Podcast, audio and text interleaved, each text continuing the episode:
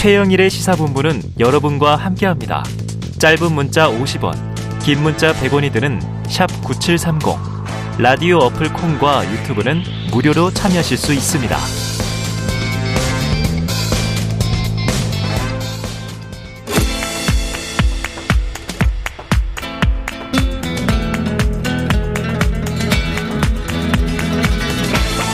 네.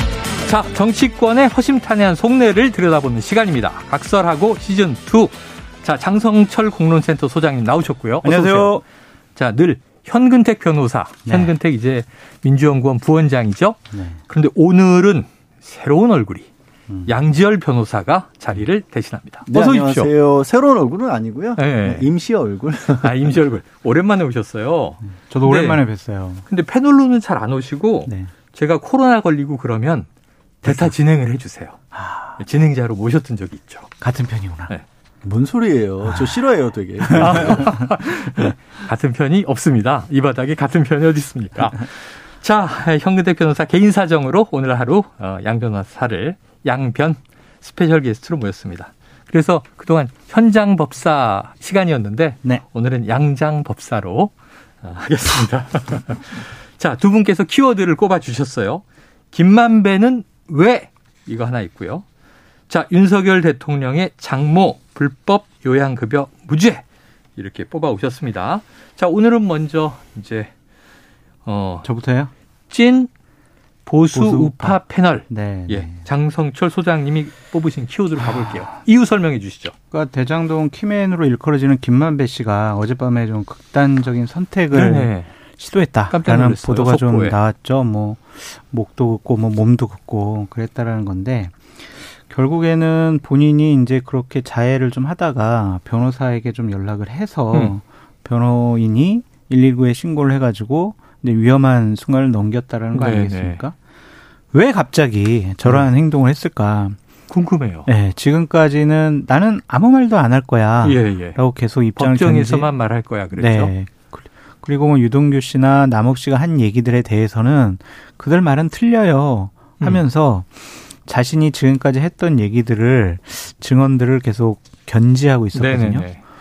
그런 시점에서 갑작스럽게 이러한 행위를 했다는 것 자체가 심경의 변화가 있는 것이 아니냐 아. 그렇게 볼 수가 있을 것 같습니다. 네네네. 그래서 앞으로 남욱 씨와 유동규 씨 말이 맞아요라고 진술을 번복할 가능성이 있다. 어. 왜 그러냐? 어. 결국에는 본인도 자신의 돈을 좀 지키기 위해서 네네네. 새로운 결심을 한 것이 아니냐라는 좀 생각이 듭니다. 어. 일각의 여러 가지 분석에 의하면은 김만배 씨의 측근인 이한성 화천대유 공동 대표 음. 그리고 최우향 화천대유 이사 인테리어 업자 A 씨 등이 음. 김만배 씨의 범죄 수익 그 돈을 은닉하는 것을 도와줬다. 음. 그래서 지난 13일 날 검찰에 체포했거 체포됐거든요. 그래서 김만배 씨가 이러한 상황 때문에 심리적으로 정신적으로 상당히 좀 압박을 받은 것이 아니냐. 네. 자기 돈을 지키기 위해서 진술을 번복하기 위한 하나의 계기로 어제 밤에 있었던 그 자해와 관련된 일들이 네네. 네. 벌어지지 않았느냐라고 예. 분석해 봅니다. 그래서 은닉자금 조력자의 전격 체포에 네. 심경의 변화를 일으켰을 가능성이 있다. 뭐 아니나 다를까 뉴스 화면 보면 헬멧 쓴 남자가 계속 나와서 보니까 화천대유 이사 최우향 씨가 이른바 헬멧남 네. 이렇게 네. 보도가 되고 있는데 자 그런데 지금 양 변호사님 궁금한 게요. 검찰의 수사 과정이나 뭐 법정 절차들을 너무 잘 아시니까 이 대장동 사건 또 김한배 씨 구속 1년이 넘었고 심지어 구속기간 만료로 석방돼 있습니다. 그러니까 저는 처음에 구치소에서 자해했다고 생각을 했는데 이미 풀려나 있, 는 상황이었죠. 네. 그런데 이 검찰이 측근들의 혐의를 이제서야 포착했겠느냐. 이미 다 수사 대상이었던 사람들 아니냐. 네. 화천대유의 공동대표고 이사면 너무너무 이제 확실시 되는 사람이잖아요. 음. 영장이 왜 이제 청구됩니까? 그러니까 아마 김만배 씨 같은 경우도 그런 부분에 대해서 불만 내지는 넘어서서 음. 극단적 선택을 시도할 만큼의 압박감을 느꼈던 음. 것 같습니다. 사실 저보다도 검찰 수사에 대해서 잘하는 사람이라고 김만배 씨는 보여요. 네네네. 왜냐하면 저는 뭐 사실 소송은 오히려 그 가사 소송을 전문으로 하고 있지만 아, 예, 예. 예. 김만배 씨 같은 경우 검찰 출입 기자를 20년 가까이 했다는 거 아니에요? 법조팀장을 그렇죠, 그렇죠. 했고 그리고 음. 실제 본인이 과거 했던 행적을 보면 뭐 주요 사건의 피의자 수사를 받는 사람을 요직에 있는 뭐 음. 정관 출신 그 검사 출신 변호사들과 연결을 시켜줄 만큼 검찰과 굉장히 밀접한 네네. 활동을 했던 인물이에요. 어. 그리고 본인이 사실 로비를 했던 대상들도 보면 검사 출신들이 대부분 검사거나 네네네. 뭐 남욱 변호사도 그런 얘기 하잖아요. 만병이 뭐 이 주말이면은 항상 검사들이라든가 네네. 뭐 외부 정치인들하고 골프 치러 다닌다. 오. 이런 얘기를 할 정도로 50호 클럽의 예. 멤버 이름도 어마어마했죠. 그렇죠. 뭐 고, 주로 고위 검사들이니까 그렇게 검찰 내부에 대해서 오히려 잘 알고 있는 사람인데 음. 얘기를 하신 것처럼 사실 이제 언론에서는 어 김만배 씨가 이 남욱 변호사가 3일 아, 사흘 먼저 구속 기간이 만료가 됐고 맞아요. 김만배 대주주 같은 경우는 이제 모친상을 치르느라고 집행 정지가 됐기 때문에 아. 사흘 후에 풀려나왔거든요. 네네. 언론 인터뷰는 하지 않고 뭐 언론에는 공방이라는 식으로 표현을 하지만 음. 남욱 변호사의 말을 사실상 거의 부인을 했어요. 네네네. 그게 왜 제가 공방이 될 수가 없냐면 네. 남욱 변호사의 말 대부분은 만배영한테 들었다는 얘기거든요. 아, 맞아요. 그러니까 본인이 아니라고 해버리면 그건 공방이 아니라 끝인 거예요. 아, 그렇죠, 그렇죠. 그러니까 검찰 입장에서 상당히 곤혹스러운 상황에 놓였던 아. 건 분명히 맞아 네네. 보이죠, 정황상. 그리고 그거를 다른 데서 언론에서 인터뷰한 것도 아니고 법정에서 증인 신문에서 그렇게 했습니다. 네. 그러니까 법원이 보고 판단을 해야 되는 기록으로 공식 기록으로 남겼던 네네네. 거예요. 그런 와중에서 지금 이제 주변 사람들이 세 명이 체포가 됐는데 음. 이것도 저는 좀 이상하긴 해요. 왜냐하면 이게 추징 보정 과정에서 이루어진 일입니다. 아. 그러니까 이제 남욱이나 김만배 대장동 일당들이 범죄로 수익을 가져간 게 맞다. 마지, 마지막에 음. 최종적으로 그렇게 판단이 된다면 네. 그때 가서 갑자기 국가가 환수하려고 나서는데 다 팔아치우고 그렇죠. 있으면 안 그렇죠. 되잖아요. 그러니까 묶어놓으려고 한 거란 말이에요. 네네네. 그 임시처분 절차인데 갑자기 이 사람들 체포를 한 거예요. 어. 이거 굉장히 드문 거예요. 그러니까 재산만 그냥 딱 묶어놓으면 되는데 예. 관련자들까지 다 체포한 체포, 건 이례적이다. 그리고 체포도 이례적이다 생각해 보니까 음. 이 사람들 소환 조사한다는 얘기 들어보셨어요?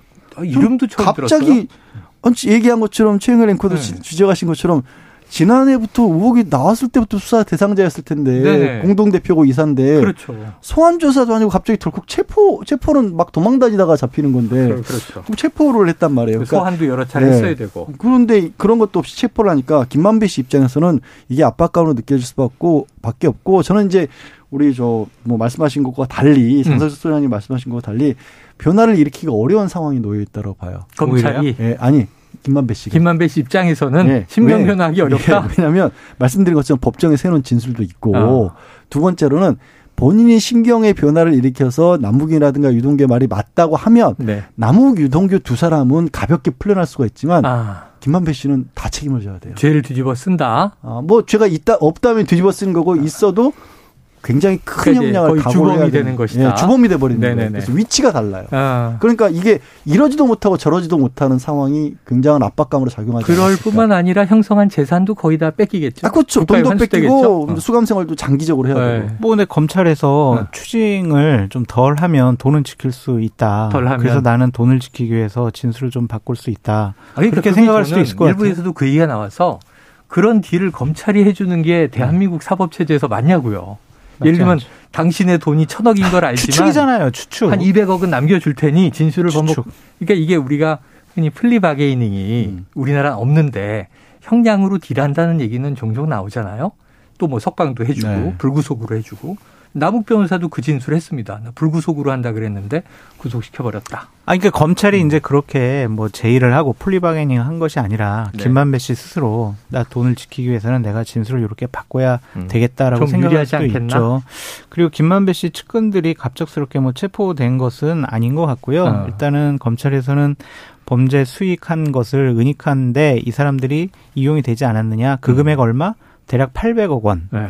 이렇기 때문에 갑작스러운 체포로 보이지는 않고요. 네. 일단은 측근들의 체포가 네. 상당한 어쨌든 네. 압박, 압력, 뭐 심리적인 변경, 변화 일으키는데 좀 요인이 되지 않을까 싶어요. 두 분의 분석이 비슷한 건 강한 압박을 느꼈다는 것까지는 같은데 자 지금 확 갈려지는 건 결과입니다. 진술. 우리 장 소장님은 네. 진술이 번복될 가능성이 크다. 네.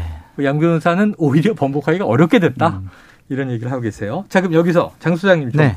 주장을 뒷받침하기 위해서 네. 이 헬멧남이라고 계속 화면에 나오는데 네. 저도 이륜차를 타는 사람이라 신경이 자꾸 쓰여요. 네. 이, 이 김만배 씨와 어떤 사이고 지금 어떤 일을 한 겁니까? 헬멧남은 최우양 씨예요. 54세고 전 네. 쌍방울 그룹 부회장입니다. 아, 그래요? 예. 그래서 이제 검찰이 이 사람에 대해서 주목하는 이유가 뭐냐면 쌍방울 그룹에서 네. 기본적으로 이재명 당시 후보에 대한 음. 변호사비 대납 이것과 관련해서 지금 쌍방울이 대준 거 아니냐 그런 의혹이 음. 있는데 그것의 연결고리 김성태 전 쌍방울 그룹 회장과 네. 김만배 씨를 연결시켜준 사람이 이 헬멧납 최우양 씨 아니냐. 어. 어? 이 쌍방울 그룹 부회장이다라고 얘기를 지금 추측을 하는 것이고 네. 이분은 조직폭력배 출신 입니다. 음. 그래서 징역 3년 6개월을 선고받아 복역을 했었고, 네.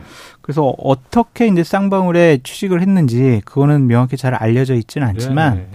어쨌든 김만배 씨와 영어 공부도 하고 또한 주역 공부도 같이 하면서 친분을 어허. 쌓아오면서 네, 네. 어쨌든 쌍방울의 변호사비 대납에 이분이 연결고리가 아니냐. 네. 또한 여러 가지 범죄 수익한 거 이 사람이 좀 은닉한 거 아니냐 음. 그러한 혐의점을 받고 있죠. 핵심 인물일 것이다. 네.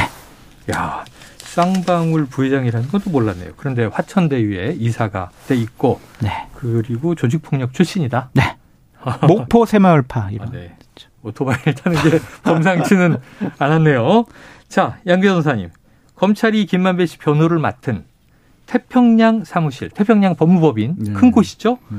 이 10여 곳을 압수수색을 했다는 거예요. 저는 법무법인 압수수색은 또 좀 드물게 봐서 이 수임 사건으로 변호사를 압수수색하는 경우 변호사 입장에서 좀 많이 보십니까? 많지는 않죠. 당연히 굉장히 이례적인 네. 거고요. 약간의 이제 뭐 저희 세계에도 금도라고 해야 될까 아, 금도. 그런 것들이 있죠. 물론 변호사가 변호사가 직접 범죄를 저지르는데 가담한 경우라면 당연히 압수수색 대상이 네. 되겠죠. 그런데 이제 사건에 관한 기록을 가지고 있다라고 한다라면 음. 변호사들이 할 수 있는 일 자체가 범죄에 직접 가담하지 않았다면 사실 의뢰인에게 전적으로 모든 서류들이 의뢰인이 주장하는 거 내지는 의뢰인의 주장이 사실이 맞을지를 네. 본인도 검증하기 위해서 가지고 있는 경우는 있지만 음. 그렇지 않은 경우는 사실 변호사들도 잘 없어요. 네네. 그리고 뭐 태평양 같은 경우도 각각 이제 소속된 변호사님들이 별도의 공간을 가지기 때문에 태평양 자체에 대한 압수수색이라고까지 볼 필요는 없지만 네. 뭐가 저는 이걸 보면서 좀좀 좀 걸렸다고 할까 기본적으로 음. 그러니까 우리가 이제 검찰에서 경찰에서 수사를 하고 하면서 모든 자료들을 다 법정이 내놓지는 않거든요. 아, 그러니까 가지고 있는 모든 자료들 중에서 이게 봤을 때 본인들의 유리한 거, 유불리한 것만 범죄를 입증하는데 필요한 것들을 선별해서 내놓는 네, 편이에요. 네. 마찬가지로 변호사들은 반대 입장에 서 있기도 그렇죠, 하죠. 그렇죠. 하지만 그렇다고 해서 압수수색을 시작하게 되면 어. 이게 방어권이라고 하는 건 아. 완전히 사라지는 거예요. 아, 방어권이 털린다. 그러니까 이게 뭐 진짜 진짜 다시 한번 말씀드리면 변호사가 같이 공범처럼 이렇게 활동을 했다 그런 음. 의혹이 있다면 모를까 그렇지 않을 경우에는 좀 금도를 넘어버린 게 아니냐. 이게 네. 변호사가 그러면 우리 저 검사님 가지고 있는 서류들 이게 예. 원래는 법적으로는 뭐 영미법 같은 경우에는 디스클로저라고 해서 어. 워낙에 검찰이나 경찰이 공권력이기 때문에 네네. 그쪽 지역은 오히려 법적으로는 검사나 경찰이 가지고 있는 건 모든 건 무조건 공개하도록 돼 있어요. 아, 오히려 거꾸로, 네. 거꾸로. 근데 변호사 가지고 있는 거는 공개하면 안 되거든요. 네네네. 상대적 약자기 때문에. 네. 근데 사건도 다시 한번 말씀드리지만 1년이 넘은 사건을 네네. 구속 기간 만료까지 해온 그래요. 사람과 관련된 변호사의 사무실을 압수수색까지 해야 될 필요성이 뭐가 있었을까? 되게 의아해요. 그러니까 그러다 보니까 마찬가지로 아까 지금 최무영 씨도 체포했잖아요. 이 양반도 지금 대장동 사건 어떻게 되는지 궁금해가지고 매번 재판 때마다 와 있는 네네네. 사람이거든요. 소환하면 즉각 갈 사람이었어요. 어. 후시 체포까지 왜 했을까? 네. 그러니까 변호사 용도 약간 그런 게 있어요. 보면 이제 정신과 의사나 상담가 개인의 모든 내밀한 얘기를 네. 듣는 또는 고해성사를 받는 신부님 직업윤리가 절대 정보 공개 못하게 돼 있는데 변호사도 좀 그런 맥락이 아니, 있지 않나 우리가 싶어요. 저희가 이제 사법연수원에 있었을 때 네. 뭐이 그 법조윤리 이런 거 보면 네. 이런 거 나오거든요. 뭐 살인죄를 저지른 진범인 걸 알았을 때 당신은 어떻게 아, 할 것인가. 그렇죠, 그렇죠. 음. 그런 거 갖고 뭐 변호사로서의 비밀 보장, 뭐 법적으로도 변호사는 비밀 보장을 해야 됩니다. 네. 그걸 지켜야 될 것이냐 아니면 이건 아. 강력 범죄는 도저히 변호의 범위를 넘어서기 네 때문에 스스로 수사기관에 자수하도록 해야 될 것이냐 이런 건막 음. 물어보거든요. 이런 식으로 수사하면 네. 그 물어볼 필요가 없죠. 그렇죠. 보통 네. 이제 그럴 때 고민하는 변호사들은 사퇴하시기도 하고 네. 그러더라고요.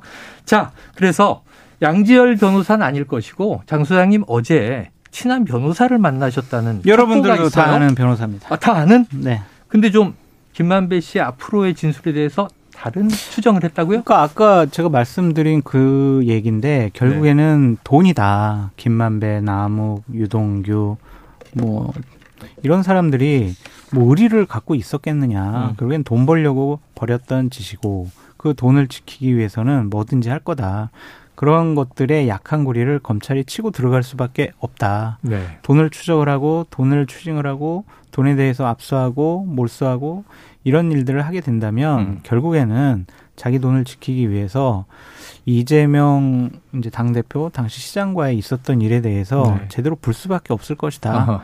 그런 얘기를 하더라고요. 알겠습니다. 한번 두 분의 추정이 고대목에서 다르니까 이건 앞으로 지켜보고 판단을 하기로 하고요. 이 이슈는 끝으로 짧게 하나 OX만 여쭤볼게요. 지금 결국 검찰이 타겟으로 삼고 있는 것은 이재명 민주당 대표 아니냐. 예. 수사의 칼끝의 정점은 이 대표다. 그런데 연말 소환설, 뭐 크리스마스 소환설 여러 가지 이제 추론들이 나오고 있어요. 자, 연내에 이재명 대표가 소환될 것인가? 장 소장님. 저 김만배 씨에게 달려 있다고 봐요. 김만배 아. 씨가 제가 계속 주장했던 것처럼 진술을 번복하고 저요 진짜 당시 이재명 성남시장에게 로비했어요. 네. 그리고 뭐 변호사비 대납 이런 것도 제가 좀뭐 예, 중간에서 이렇게 좀 뭐 돈도 되고 뭐 했어요. 어. 이런 식의 진술이 나오면 이재명 당 대표를 소환 조사하지 않을 수가 없는데 없다. 김만배 씨가 지금처럼 음. 남욱 증언 틀려요, 유동규 증언 틀려요. 음. 나 이재명 당시 시장한테 아무런 로비하지 않았어요. 천하동의는 제 거예요. 네, 이러면은 뭘 가지고 소환을 하겠어요. 네. 그래서 저는 김만배 씨 입에 달려 있다. 그런데 양 변호사님도 그렇게 친다면 저는 여전히 계속해서 X를 X. 가야겠죠. 연내로 힘들다. 네. 이 심경 변화. 심경 변화를 하더라도 그것만 가지고는 힘들 것 같아요. 진술을 바꾸기 예, 어렵다. 왜냐하면 지금 이제 정진상 김용 부원장이가 들어가 버린 이유가 네네. 지금 얘기가 안 나오는 게 음. 정진상 김용이 돈을 받았다는 이유잖아요. 쉽게 말해서. 예. 근데 남욱 유동규의 입 말고는 다른 게 없어요. 나온 어. 게. 그러니까 그 사람들 얘기도 지금 쏙 들어간 상황이긴 하고 음. 상황이거든요. 네. 이재명 대표가 바로 가기에는 건너야 될 강들이 좀 많이 남았어요. 근데 검찰이 그렇게 허술하게 수사를 아. 하고 조사를 했을까요? 허술한 게 아니라 음. 무리했다라고 보이는 게 무리했다. 지금 뭐 이재명 대표 주장이긴 합니다만 60명이 검사가 붙어서 1년을 수사를 한 거잖아요. 물론 추가해서 늘어났다고 하지만 그런데도 불구하고 아직까지 뭐가 없으면 네. 아니 아직까지 뭐가 없는데 야당 당 대표이자 음. 대선 후보였던 음. 사람과 관련된 일에 대해서 음. 그런 식의 허술한 조사와 수사를 통해서 측근들 구속하고 이재명 당대표를 소환 네. 조사하겠다. 법적, 사법적 처벌하겠다. 그렇게 결심한다라는 것 자체가 말이 안 되는 거 아닌가요? 애초에 뭐가 나와서 수사를 시작한 건가요? 아니면 의혹을 가지고 수사를 시작해서 의혹을 밝혀내려고 네. 한 건가요? 그러니까 입장 차이를 네, 입장 차이가 있으니까 네. 네. 검찰이 의혹을 밝히는 수준에서 끝나는 집단이 아니잖아요. 어쨌든 법적인 그 중요한 말씀하셨는데 네. 의혹을 가졌기 때문에 네. 어떻게든지 의혹이 있으면 현실화를 시키려고 하는 게 또 검찰의 속성이기도 해요. 자 검찰을 어떻게 바라보느냐에 극명한 차이. 농내원 얘기도 아니, 안 하십니까? 현근택 변호사를 양지열 변호사를 이렇게 바꿔서 모셨는데도 네. 시간 다 지난 다음에 논쟁이 시작되는 거는 비슷하네요. 아 그래요? 자, 다음 이슈 한 번도 들어본 적이 없어요. 양지열 변호사님이 뽑아오신 이슈입니다. 요양병원을 불법 개설해서 요양급여를 부당 수급한 혐의로 기소된 윤석열 대통령의 장모죠 최은순 씨 대법원에서 최종 무죄 판결을 받았습니다. 자 어떤 사건이었고 쟁점이 뭐였는지 양 변호사님 간략 음, 정리해 주시죠. 저는 일단 이걸 뽑은 이유가요. 네네. 하필이면 또 어제 그제였나요? 네. 윤석열 대통령이 이제 국민건강보험 개편을 해야겠다 아, 그 해서 그 뭐 부정수급도 많고 함부로 네. 남용되는 경우도 많, 많아서 이 부분을 좀 축소해야지 재정 건전성을 좀 높일 수 있다라는 보장성보다 지속성으로 예, 얘기를 하셨잖아요. 그 상황에서 음. 하필이면 또 이또 또 최모 씨 장모인 최모 씨의 음. 사건이 결정이 어, 나서 공교롭다. 공교롭게도 네. 왜냐하면 이 받은 혐의가 뭐냐면 네. 이 장모가 받은 혐의가 어, 일단 요양병원을 의료인이 안 돼도 부정 설립을 했고 네네. 그리고 설립해서 운영하는 과정에서 네. 국민건강보험으로부터 23억 원 가까운 돈을 받았다라는 거예요. 그러니까 네. 이게 부정 수급한 게 아니냐라는 어. 거고 이 사실 자체는 범죄는 맞아요. 그러니까 네. 뭐가 맞냐면 장모가 관여했냐 아니냐는 이 이번에 판단으로 대법원에서 무죄 선고를 했는데 네. 그렇게 부정 설립이 됐고 부정 수급을 한 건 사실이에요. 어. 그러니까 23억 원이라고는 국민건강보험 저희가 낸 그 보험료가 어. 잘못 지급됐다는 건 맞습니다. 나갔다. 아, 부정하게 맞는데 이 사건은 뭐였냐면 그러니까 2013년도에 요양병원이 만들어졌거든요. 음. 그리고 거기에 요양급여를 2015년까지 23억 원 가량을 받았어요. 음. 그런데 문제는 거기에 관여했던 사람들이 의료인이 아니었던 겁니다. 어. 의료인이 아니었기 때문에 나머지 사람들은 다 처벌을 받았습니다. 2013년도에 수사를 해서 네. 수사를 해서 처벌을 받았는데 거기에 어 같이 최초로 재단 의료재단 이사장으로 등재가 되기까지 했던 장모는 네.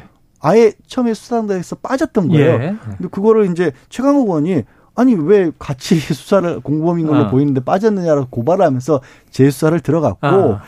1심에서는 유죄를 선고를 하면서 법정 구속까지 됐습니다. 예, 예, 예. 가장 결정적인 게 언론에서 많이 다뤄졌던 게 이른바 책임 면제 각서가 그게 이제 쟁점이 아, 됐었어요. 아, 쟁점적인 큰 쟁점이 어렴풋이 기억나네요. 아, 사람들에게 관심을 가질 만한 게그 그때 당시는 공범으로 보였던 사람들끼리 네.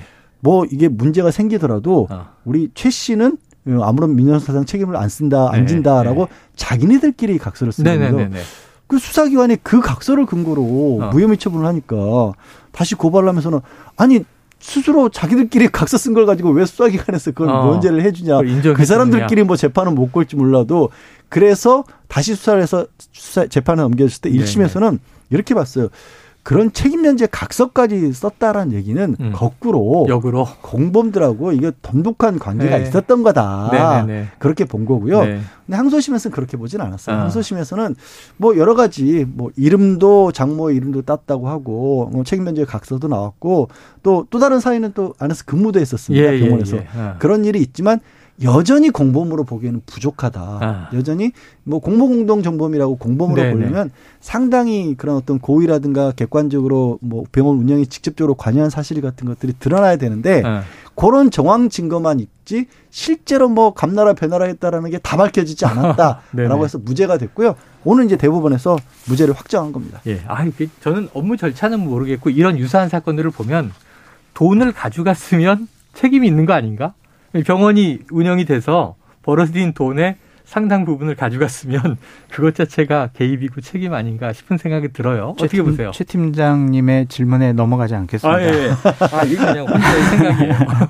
그 최 씨 같은 경우에는 이런 식으로 해명을 했죠. 결국에는 일부를 빌려줬다가 돌려받았고 아, 돈을 빌려줬다 재단 공동 이사장이 취임했을 뿐 음. 요양병원의 개설이나 운영에 개입하지 않았다. 음, 음. 계속 그런 일관된 주장을 해왔던 것 같고요. 결국에는 대법원 같은 경우도 뭔가 좀 의심이 돼. 음. 예를 들면 아, 피고인의 주장과 변명이 좀 모순이 되는 부분도 있고 음. 또 석연치 않은 부분이 있지만 네. 검사가 자신이 공소 사실을 제대로 입증하지 못한 것 같아. 그것이 대법원에 있는 대법관들을 설득하지 못한 것 같아. 음. 의심은 되지만 네네. 네. 어쨌든 정확한 입증 책임을 못한 것이 아니냐. 그렇게 이제 대법원 관계자가 얘기도 했긴 했는데 음. 어쩌겠어요. 이제 대법원에서 무죄라고 했는데 우리가 아이 계속 의심스러워요 이렇게 음. 얘기하는 거는 뭐 또 우리나라 대한민국의 사법 질서를 또 우리가 네네. 믿지 네. 못한다라고 할 수도 없잖아요 또. 네. 그러니까 이게 참 여러 가지 정치적으로 논란이 될 거는 같은데 묘한 것은 유죄 입증의 책임은 검사 검찰 네. 쪽에 있는데 이게 또 검찰총장을 지내신 현직 대통령이 이제 장모라서 아까 양 변호사님 말씀대로면 참 공교로운 거 아니냐 음. 하는 검사가 일을 좀 제대로 열심히 안 했나요? 네. 열심히 해가지고 여기 처벌해야지라고 이렇게 열심히 좀 안 했나? 검사는 최선을 어느 정도 다했던 게 1심에서는 유죄로 나왔잖아요. 네네. 상소심에 뒤집혔을 때 오히려 이례적이다는 얘기도 나왔었고 네. 근데 대법원은 결론은 이미 사실 정해져 있었어요. 되게 어. 이제 아시겠지만 10년 이하의 징역형이 선고된 경우에는 네. 잘안 바뀝니다. 아, 대법원에서는. 예. 자, 그뭐 일종의 좀 뭐랄까요? 사법의 보수성, 경직성 이런 것도 지적을 해주셨고, 자 다음 이슈가 또 있어요. 이번 주 금요일 내일입니다. 자, 도이치모터스 주가 조작 의혹 사건의 결심 공판 여기서 이제 검찰이 구형을 하잖아요.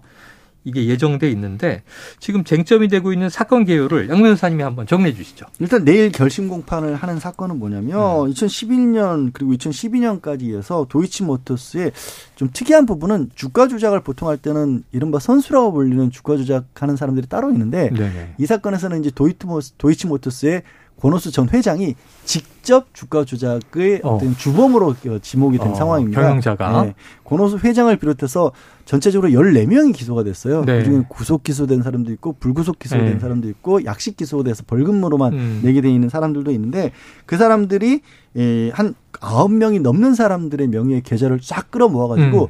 이걸 가지고 이제 뭐 아시겠지만 자기들끼리 사고 어, 팔고 뭐 팔았다. 이렇게 갑자기 내놓기도 하고 그렇게 하면서 어 원래 2천 원대였던 주가를 약 한 8천 원까지 끌어올렸다라는 어. 거죠. 6천 원까지 끌어올렸다라는 거죠. 네네네. 근데 그러면 이제 준작 아시겠지만 그 과정에서 손해 본 사람은 6천 원씩을 손해를 봤다라고 볼 수밖에 그러니까 없는 거죠. 그 주가만 보고 단순 투자했던 그렇죠. 일반 중간에, 투자자들 네.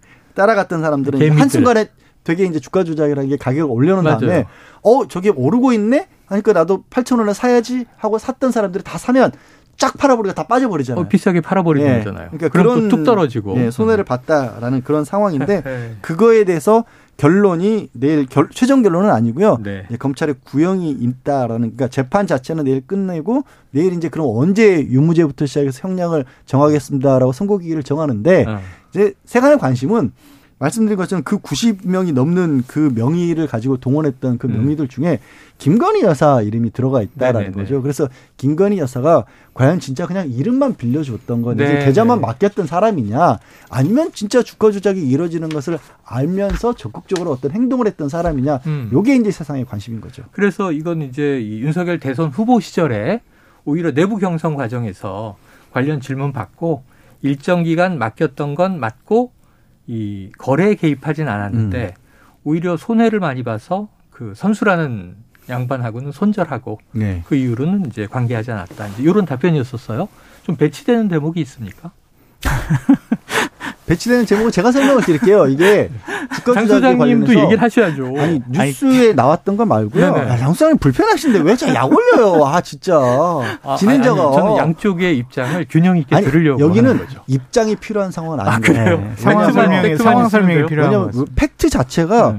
상당히 큰 의미를 가진 내용이 나왔는데 네. 생각보다 보도가 그렇게 많이 되진 않았거든요. 네네네. 그래서 저는 그냥 있는 그대로 저도 그냥 있던 있었던 예, 예, 예. 일을 전해 드리면 될것 음. 같아요. 장 수장님 괜히 곤란하게 주장이 만들... 아니다. 네, 곤란하게 만들지 네네. 마세요. 그러니까 말씀하신 것처럼 네. 주장은 이제 윤석열 대통령 경선 과정에서 우리는 2010년 1월쯤에 네. 아, 그 뭐 무슨 뭐 외국에서 활동했다는 사람이 주식을 잘한다 그래서 아. 또 계좌 맡겼다가 오히려 손해만 봤어. 2010년 네네. 5월에 돈 뺐다. 아. 그게 끝이다라고 아. 이제 당시에 설명을 맞아요, 했던 맞아요. 거고 그 이후에도 그와 배치되는 얘기들이 뭐 좀 많이 나왔습니다. 아니, 홍사훈 기자가 네. 그 이후에 계좌도 수상하다. 네. 이런 정황들을 여기서 또 얘기한 바가 뭐 있어요. 정황도 있고요. 공소 지금 좀 전에 얘기한 권오수 전 회장을 비롯해서 주가 조작으로 이제 결심이 되는 사람들의 공소장에 보면 네네. 그 공소장 범죄 어떠어떠한 범죄들이 있다는 일란 표에는 음. 또 들어가 있어요. 아. 김건 여사 이름이. 네네네. 근데 여기 에 이제 지난 2일 날 법정에서 음. 재판장에서 무슨 일이 있었냐면 이런 얘기를 해요. 검사가 증인 신문을 하는 과정에서 주가 조작의 공범범 중에 한 사람으로 보이는 사람을 이제 증인석에 앉혀놓고 음. 물어보는 겁니다. 당신들 그, 그 공범으로 보이는 사람 두 사람들끼리 문자 주고받은 거 있죠? 그래서 네. 그 문자를 제시하는데 그 음. 문자에 2010년 11월 1일 문자였던 거예요. 네. 11월 1일 날짜도 중요해요. 예, 예, 예. 왜냐하면 아까 말씀드린 그 이제 뭐 윤석열 대통령 측에서는 2010년 5월에 끝났다고 했잖아요. 아. 근데 이 문자는 2010년 11월 1일 날 주고받은 그 이후란 말이에요. 예. 그 문자에 어 김 씨가 어, 민 씨한테 이렇게 문자를 보낸 거예요. 12시에 3,300에 8만 개 때려달라 해주셈. 어, 어. 제 문자니까 그냥 리얼하네요. 옮긴 거예요. 네. 3,300개를 8만 개, 8만 원에 팔아달라고 해달라라고 네. 했다는 거죠.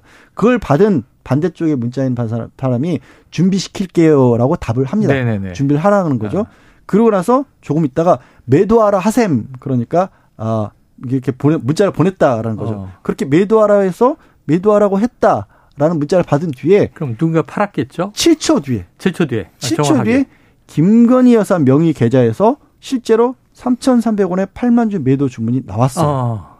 그러니까 김건희 여사 계좌에서 팔았던 거죠. 네네네. 그리고 기다리고 있던 사람들이 그걸 바로 샀어요. 아, 바로 샀어요. 네. 이 통정 거래잖아요, 이게. 다른 사람들이 선물이 안 되잖아요. 곤란하죠. 네, 중간에 빨리 되니까.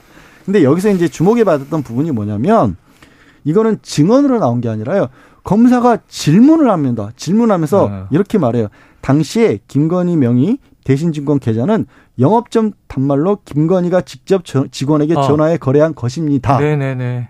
그러니까 거래한 것이죠라고 물어본 네. 게 아니고 거래한 것입니다라고 검사가 이 얘기를 해버렸어요. 자, 여기까지. 네. 지금 시간이 다 됐는데 네. 여기서 장성철 소장님의 입장도 마무리로 꼭 들어야죠. 음, 저는 뭐 제 입장은 없고요. 이 네. 부분과 관련해서는 네. 김건희 여사나 대통령께서 특별히 어떠한 해명을 내놓는 적이 없는 것 같아요. 그러니까 네. 이전에 그냥 대선 과정 중에서 이 씨에게 김건희 여사가 계좌의 위탁 관리를 맡겼는데 이 씨가 김건희 여사 허락 없이 임의로 도이치모터스 네. 주식을 거래했다. 이러한 해명밖에 없어요. 음, 그리고 음. 그 과정 중에 이후에 계속 나왔던 여러 가지 의혹에 대해서는 입을 꼭 다물고 있습니다. 음. 그 저는 검찰에 좀 드리고 싶은 말씀이 뭐냐면 대통령 부인이라고 해서 네네. 여러 가지 혐의와 의심이 있는데 그냥 설렁설렁 조사하거나 네네. 아니면 봐주기 조사 절대로 해서는 안 된다. 네네. 그것이 윤석열 대통령이 얘기한 공정과 상식, 정의에 네. 어긋나는 행위다. 예. 잘못이 있으면은 정말 이재명 뭐 당대표 아니면 김만배 씨 조사하는 것처럼 네. 철저하게 조사하시라. 그게 국민들이 뭐 원하는 거다. 그렇게 말씀드립니다. 당연한 입장 아니겠습니까? 네. 왜냐하면 이 뭐 서울 중앙 이 지검을 맡았을 때나 네. 검찰총장이 되셔서 네. 성역 없는 수사 강조하셨고 아, 좀 전에 제가 네. 말씀드린 법정 증언 들어보면 다 네. 조사한 것 같아요. 그리고 이미 검사가 물어본 거니까 어, 아, 검사가 검찰이 답하면 되겠네요. 네. 알겠습니다. 자 오늘 장성철 공론센터 소장 양지열 변호사 스페셜 게스트로 각설하고 시즌 2 함께했습니다. 두 분 말씀 고맙습니다. 네 고맙습니다. 오늘 출연료 반은 드리세요. 아이고 왜 그러세요?